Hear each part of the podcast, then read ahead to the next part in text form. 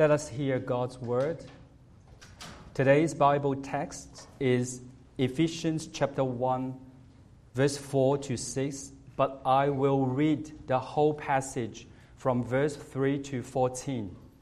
Please take a moment to open your Bibles.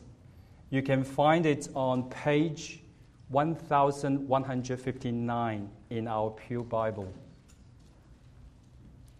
Chapter 1, verse 3.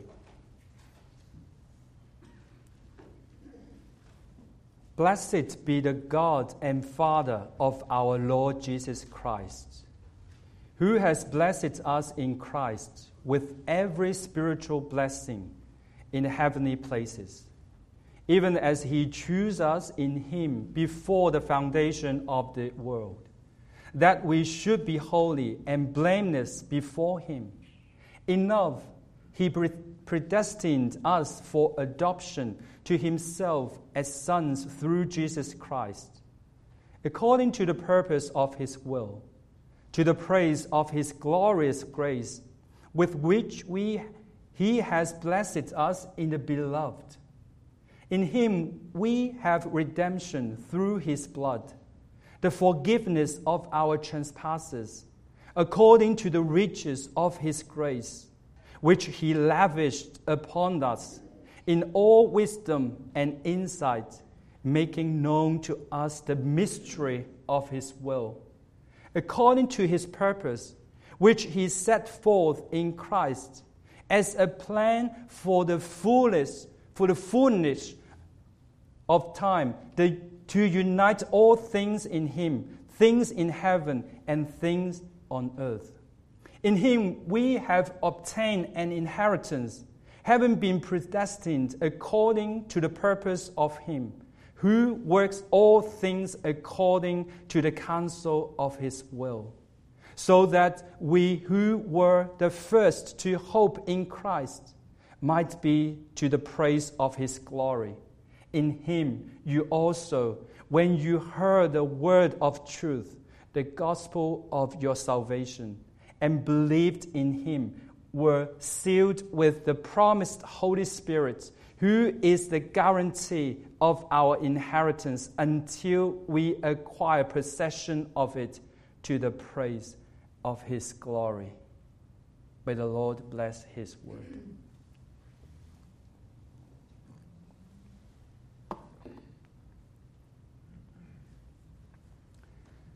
There was a large multinational private company and during their anniversary celebration, the chairman suddenly announced that his beloved daughter was getting married and that his son in law would take over as chairman.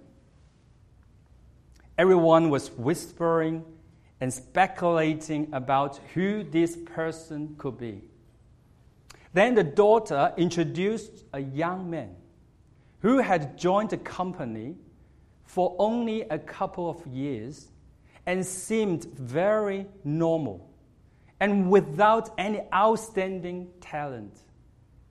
From their face expressions, everyone was envious, jealous, and even resentful, thinking to themselves, how could he, this person become the chairman's successor? But there was nothing that they could do because the chairman's daughter simply liked him. If you've ever felt the same as the employees of that company, I completely understand because it is ingrained in our human nature. But do you know that the gospel can be more enviable, more jealousy inducing, and even more hated by many people than in that story. People who don't understand it might say, How can the God who created the whole universe and rules over everything actually choose those foolish, those weak, and those spiritually poor people as his children? That the God who is holy and just can actually give his eternal inheritance to people without considering their merit? They would say it is illogical, unbelievable, and absurd. Indeed, this is true. God's election and predestination is not understandable by human logic, but by God's logic alone. According to John Stott, if it weren't for God's revelations to us humans through the Bible, we could not even hope to imagine it using our logic and human methods. Paul received revelation from God and wrote this great letter, the book of Ephesians. In this passage of Scripture, he lets us know that God's love for us through election is something that we cannot fully comprehend. And we must simply submit to his revelation. According to the original text, Ephesians chapter 1, 3 to 14 is a long sentence without any interruptions. Analyzing the structure of this passage, the third verse serves as a summary of the paragraph and is the main point of the entire sentence. It mentions how Paul praises God the Father of our Lord Jesus, describing what kind of Father God is. He is the one who, in Christ, bestows upon us all kind of spiritual blessings from heaven. Then, starting from verse 4, it explains what these spiritual blessings that God has given us include. Verses 4 to 6, which is today's Bible text, talk about the blessings of God's election. Verses 7 to 10 discuss the blessings of redemption through the Lord Jesus Christ. And verses 11 14 highlight the blessings of obtaining an inheritance through the Holy Spirit. The whole sentence begins with praise to God and it ends with God's glorification. It mentions what has happened from before the foundation of the world to what will happen at the end time. It is so grand, rich, and awe inspiring, like a breathtaking journey that makes us marvel at the wonders of our Creator. And today, we will be looking at verses 4 to 6 about God's chosen love, teaching us that even though we are so frail, we are so weak, and we are so covered in sin, God had already loved us before the creation of the world and choose us become his children for eternity. By knowing this truth, we should be more humble, grateful, and be willing to offer thanks and praise to him. There is much to say in this short passage, but I will concentrate on a few main points. They are the fact of election, the purpose of election, the result of election, and the ultimate goal of election. Let's look into them in detail. First, the fact of election. Verse 4 says, For he chose us in him before the creation of the world. This verse clearly says the time of the election is before the creation of the world. In other words, even before the world was created, God has already chosen us to become his people. You might wonder how exactly that it did it happen? How did God choose us in Christ before the world was formed. Our limited minds find it hard to fathom. But that doesn't mean we cannot have any clue about this truth at all. In fact, whenever we human undertake a project, whether it is building a house, starting a business, or learning a new skill, we always need a blueprint and um, at least a plan. Then we follow it step by step to achieve it. As a former software engineer, when we develop any programs, we needed to plan first and determine the functions and features based on the requirements of the program. Then we started coding module by module according to the design and then put everything together to realize the entire plan. We humans have the ability to do so, let alone God who has created us according to his own image. Therefore, God, the triune God, has a plan for everything before it happens. But God is different from humans. Humans can make mistakes, and we must continuously adjust our plans. But God has perfect wisdom, using His almightiness and omniscience to plan and implement everything.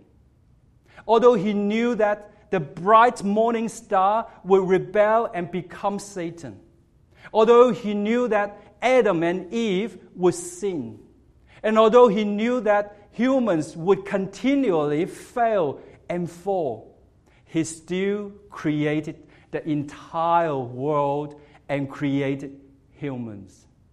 Why? It is because he wanted to choose a group of people from the world to become his people in Jesus Christ. This is what Paul means in this passage and it is the meaning of the Greek word of church, ecclesia, which is a group of people chosen and called out by God. And actually, when Paul wrote the book of Ephesians, he had church in his mind at all times.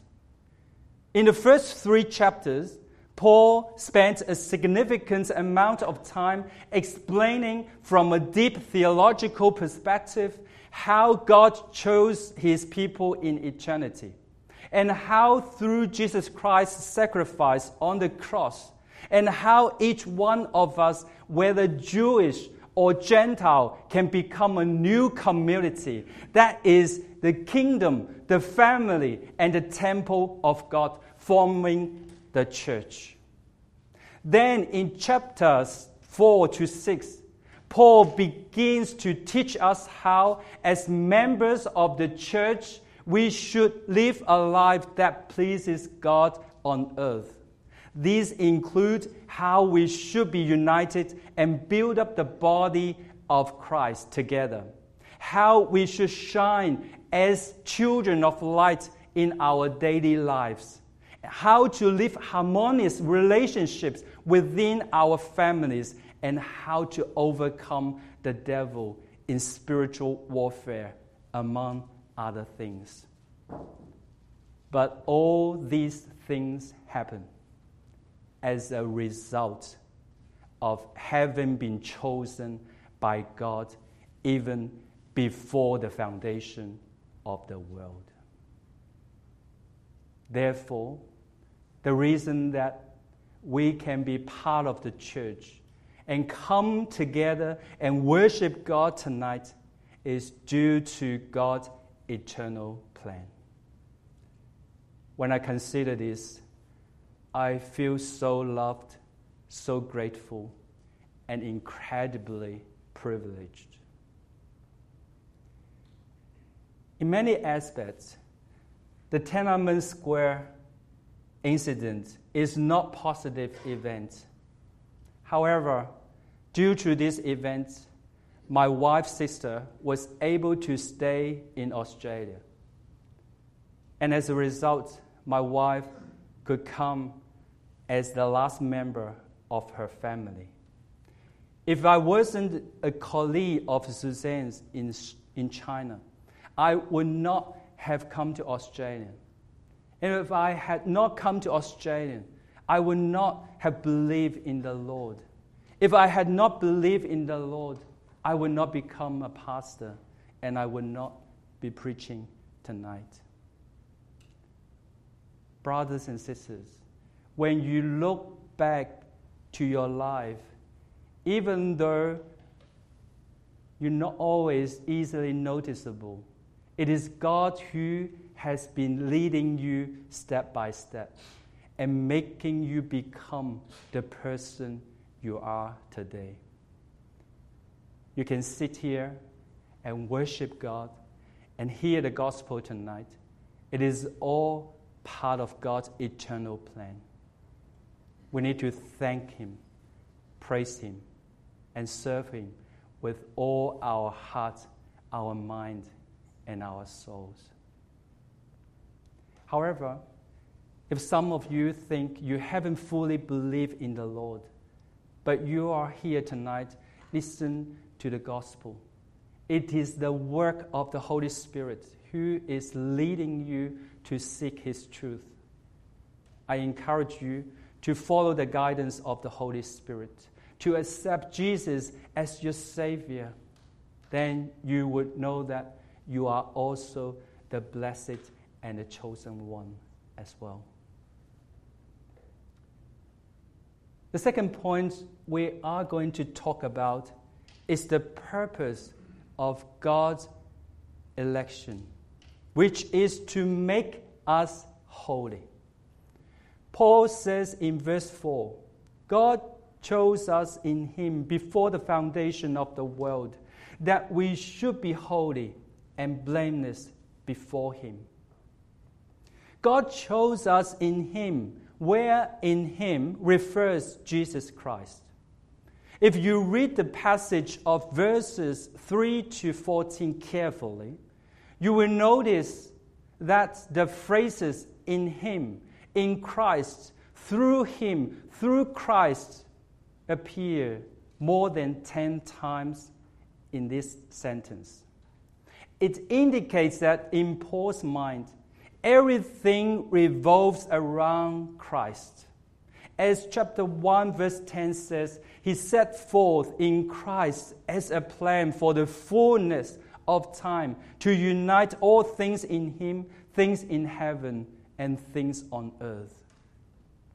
That is to say, only through the redemption of Jesus Christ can we be saved from our sins and be presented before God without faults and blemishes. In other words, when we trust in Jesus and God sees his work done on the cross, God remembers our sins no more. By the blood of Jesus Christ, all our iniquities, our transgressions, our shame, our guilt has been cleansed from the past, the present, and in the future. As a result, we have been declared righteous, setting apart from the world. That is so called the objective holiness, one of the results of God's election for us. However, other than the objective holiness, God's election also demands us to have practical holiness. As 1 Peter chapter 1, 14 to 16 says, As obedient children, do not be conformed to the passions of your former ignorance, but as he who called you is holy, you also be holy in all your conduct, since it is written, You shall be holy, for I am holy. Paul also exhorts us in Romans chapter 12, verse 1, to offer our body as a living sacrifice, holy and pleasing to God, as it is our spiritual worship. Therefore, if we have been elected to become God's people, we must strive to follow Jesus and learn from his holiness. If we do not do so, we will be questions about the truthfulness of our conversion. In other words, our holiness is a good test for our election. Harold Ockenga, one of the most influential evangelical leaders in the 20th century, the founder of Fuller Seminary, said the following quote, If God has elected us, he has not elected us to remain sinners, but to become holy. It is an error to speak of the elect living in sin. We are created in Christ Jesus unto good works, which God has before ordained that we should walk in them. Therefore, the test of our election is the holiness of our lives. Unquote. Therefore, if a person knows that Jesus teaches us to forgive others, but he thinks only of hatred in his heart and is determined not to forgive, he may not be a true believer. If a person is always thinking about how to satisfy themselves with material possessions, with hearts full of desire for worldly things, they may not be a true Christian. If a person's mind is constantly filled with sinful image, imaginary, with the belief that these thoughts are acceptable because he thinks of Jesus' willingness to forgive, they may not be a true Christian.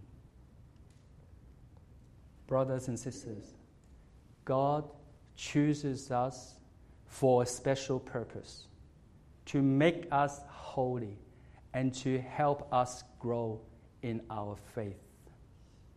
Therefore, when we truly believe in the Lord, we will become more aware of our sins.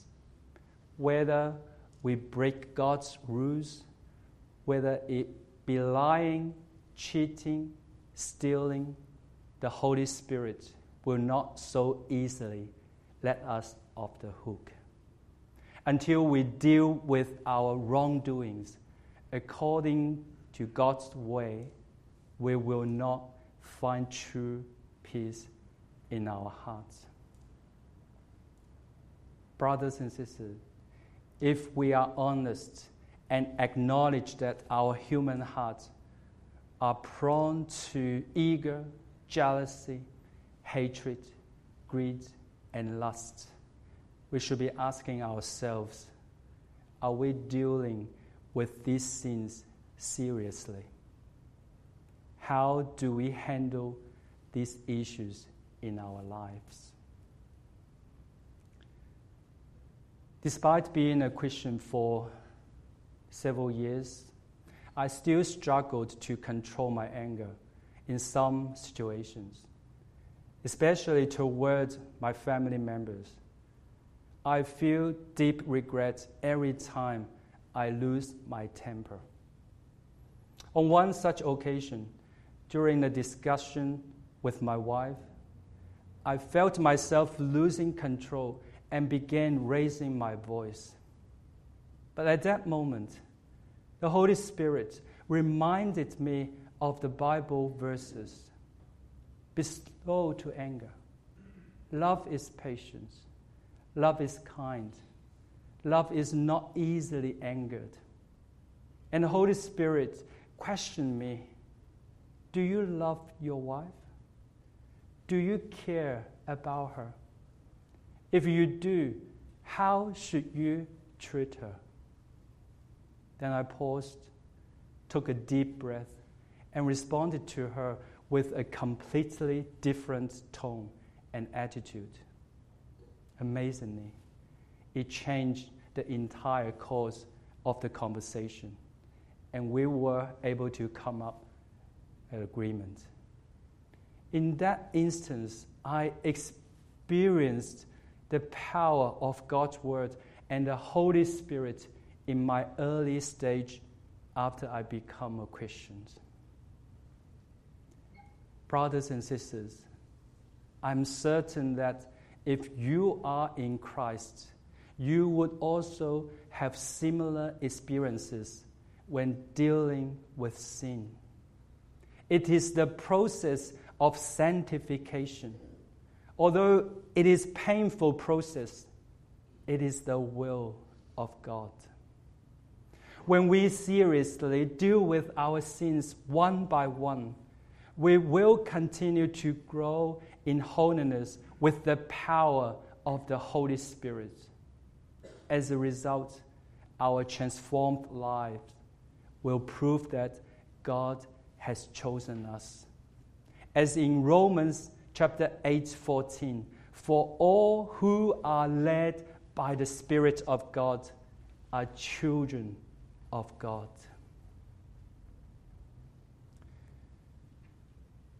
When we mention children of God, it naturally comes down to the third point the result of God's election. Verse 5 tells us that the result of God's election is that we become God's children.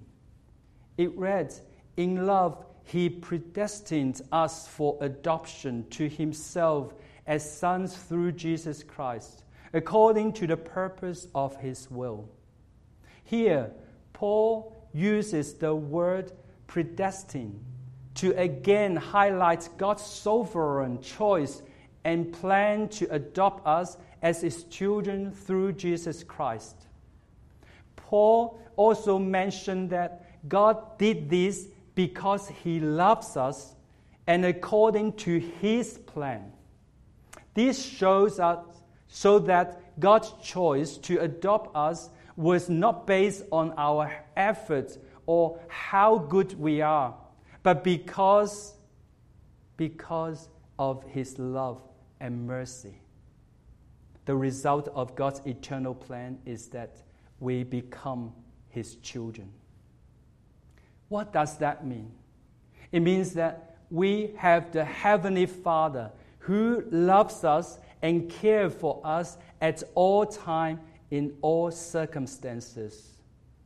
In Romans chapter 8, verse 15, Paul also says, For you did not receive the spirit of slavery to fall back into fear, but you have received the spirit of adoption as sons, by whom we cry, Abba, Father. Although we don't know what will happen tomorrow, we do know the one who holds the future. Our eternal God, our mighty Savior, and our loving Father is in control of everything. Therefore, no matter what happens in our lives, happy or sad, good or bad, health or sickness, it is part of God's eternal plan for us. And remember that His plan is always good. As in everything, He works for the good of those who love Him, according to Romans chapter 8, verse 28. But the definition of good here is not necessarily something that is comfortable, easy, or brings worldly success. The good that Paul means here is explained in the following verse in Romans. For those God foreknew, he also predestined to be conformed to the image of his Son. In other words, God might use the messy, the confusing, the hard, the painful to transform us more into the image of his Son. Fanny Crosby a famous hymn writer in the 19th century, wrote more than 8,000 hymns that touched many people's lives. Despite being blind throughout her life, she thanked God for her condition, believing it was part of His plan. She said, If perfect earthly sight were offered me tomorrow, I would not accept it. It is because I might not have sung hymns to the praise of God if I had been distracted by the beautiful and interesting things about me. The testimony of Crosby shows that even with hardship, pain, and challenges, God can still use us to do great things and bring blessings to others. Therefore, regardless of the circumstances we face, we should place our full trust in our Heavenly Father.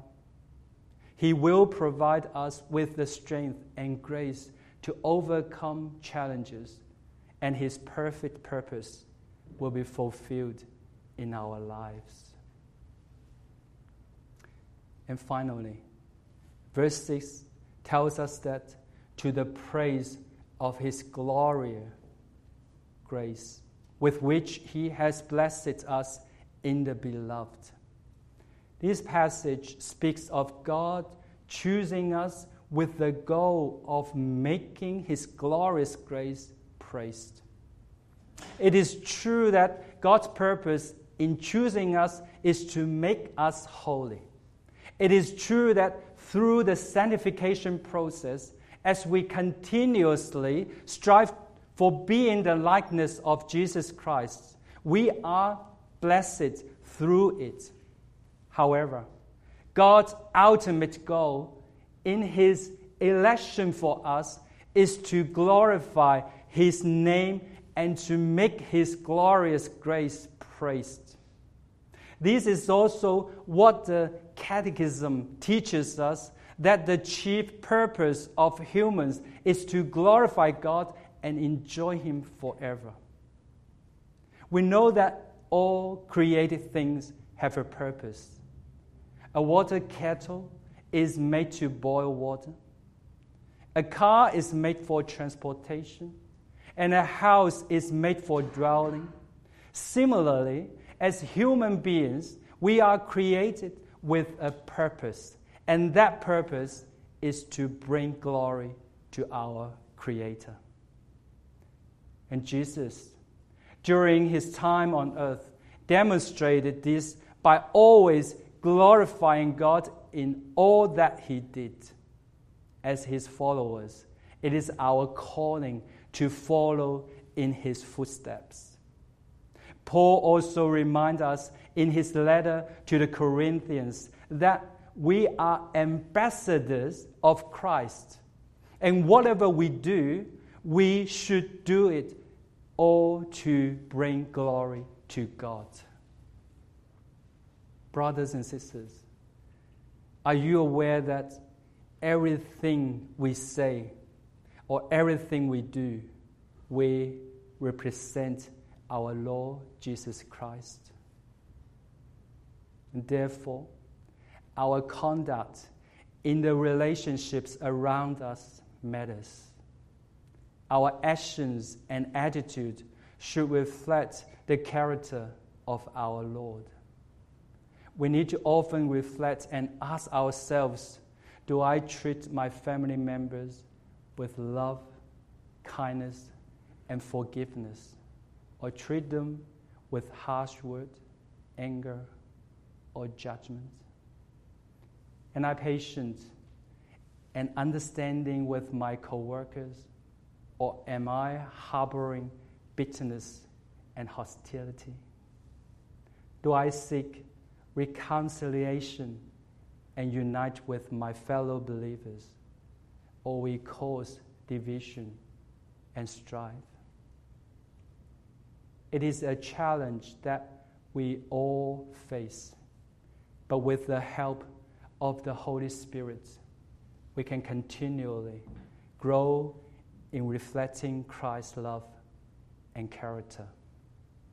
When we do so, through our lives, others can see the goodness and grace of our Lord, and ultimately, the name of God can be glorified. This is the ultimate goal of God's election for us. Here are some takeaway points. We know that God has chosen us in Christ before the creation of the world. We know that His election for us has a purpose which requires us to live a holy life. We know that the result of God's election is to make us into His children. And also, we know that the ultimate goal of election is to bring glory to His holy name. God's election of us is based on His sovereignty and eternal will. When we correctly understand this great doctrine, we become more grateful, delightful, and thankful. By God's grace, we should strive to pursue holiness, love, and service, and live a life that pleases God.